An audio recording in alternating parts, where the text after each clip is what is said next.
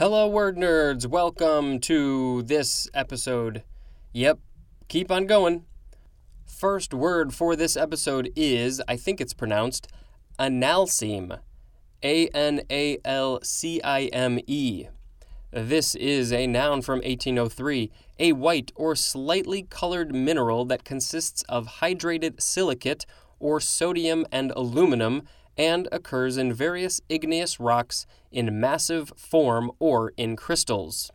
The etymology says this is from a Greek analkimos, which means weak, and that is from alkimos, which means strong, and alki, which means strength.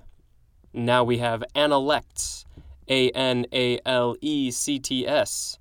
This is a noun from 1652, selected miscellaneous written passages. That's the whole definition. The etymology says this is from uh, the Greek analegein, uh, which means to collect, and that is from legein, which means to gather, and there's more at the word legend. Now we have analemma, A N A L E M M A.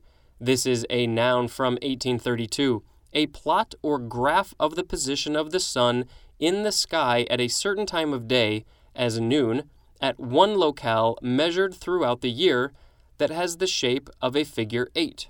Also, a scale, as on a globe or sundial, based on such a plot that shows the sun's position for each day of the year or that follows local mean time to be determined. Analemmatic is an adjective, and the etymology says uh, it is Latin. It means sundial on a pedestal. It's from the Greek analemma, which means lofty structure or sundial. That is from analamabenin. Ooh, I think I screwed that one up, which means to take up or restore. And that is from lambanein, which means to take. And there's more at the word latch, L A T C H. Next, we have analeptic. This is a noun from 1671, a drug that stimulates the central nervous system. Analeptic is also an adjective. Now we have analgesia. I think that's how it's pronounced A N A L G E S I A. Uh, this is a noun from circa 1706. Insensibility to pain without loss of consciousness. Is that saying that you don't experience pain while you're still conscious? I think. This is from the Greek uh, algesis, which means sense of pain, uh, from algene, which means to suffer pain, and algos, which means pain. Now we have analgesic, A N A L G E S I C. This is a noun from 1875, an agent for producing analgesia, which was our previous word. Analgesic is also an adjective. Uh, so I think what it's saying, uh, if I put the two together, that yes, a- analgesia, gesia, is a time when you are not feeling pain but you're still conscious, and so you would use an analgesic to get you into that uh, situation. So maybe this is for surgery. If you need to be conscious, uh, they'll give you an analgesic and uh, you won't feel any pain. Hopefully. Now we have anality, A N A L I T Y. This is a noun from 1939, the psychological state or quality of being anal. Now we have analog. This is an adjective from 1946. One, of relating to or being an analog. Uh, and the spelling is different. So our main word is A N A L O G. Uh, in the definition, it is A N A L O G U E. 2a. Of relating to or being a mechanism in which data or data is represented by continuously variable physical quantities. 2b. Of or relating to an analog computer. 2c. Being a timepiece having hour and minute hands. Now we have analog computer. This is a noun from 1948. A computer that operates with numbers represented by directly measurable quantities as voltages or rotations. And it says compared to the words uh, digital computer and hybrid computer. I've seen old uh, calculators.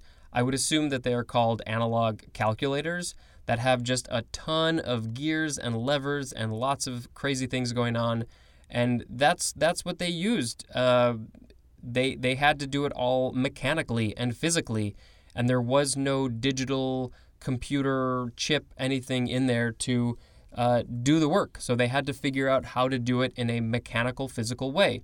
Uh, so I'm guessing that's what analog computer is. Uh, and yeah, back in 1948, that that makes sense. I, I just think it's a, a, genius way of, or a genius feat of engineering uh, to figure out how to create a calculator or a more complex computer in just analog physical ways. Analogical is next, also analogic. This is an adjective from 1609. 1. Of relating to or based on analogy. 2. Expressing or implying analogy. Analogically is an adverb. Now we have analogist. A N A L O G I S T. This is a noun from 1788 one who searches for or reasons from analogies. Now we have analogize, A N A L O G I Z E. This is a verb from 1655. The intransitive definition is to use or exhibit analogy. Transitive definition is to compare by analogy. And I hope I said intransitive for that first definition because that's what that is. And we will do one more for this episode. Analogous. A N A L O G O U S. This is an adjective from 1646. 1. Showing an analogy or a likeness that permits one to draw an analogy. 2. Being or related to as an analog. That is the, uh, the G U E spelling. Synonym is the word similar. Uh, analogously is an adverb and analogousness is a noun. This is from the Greek analogos, which literally means proportionate. Uh, that is from logos, which means reason or ratio. Uh, it's from legein, which means to gather or speak. And there's more at the word legend. So that will end this episode, although I am supposed to pick a word. The word I'm going to pick is analemma.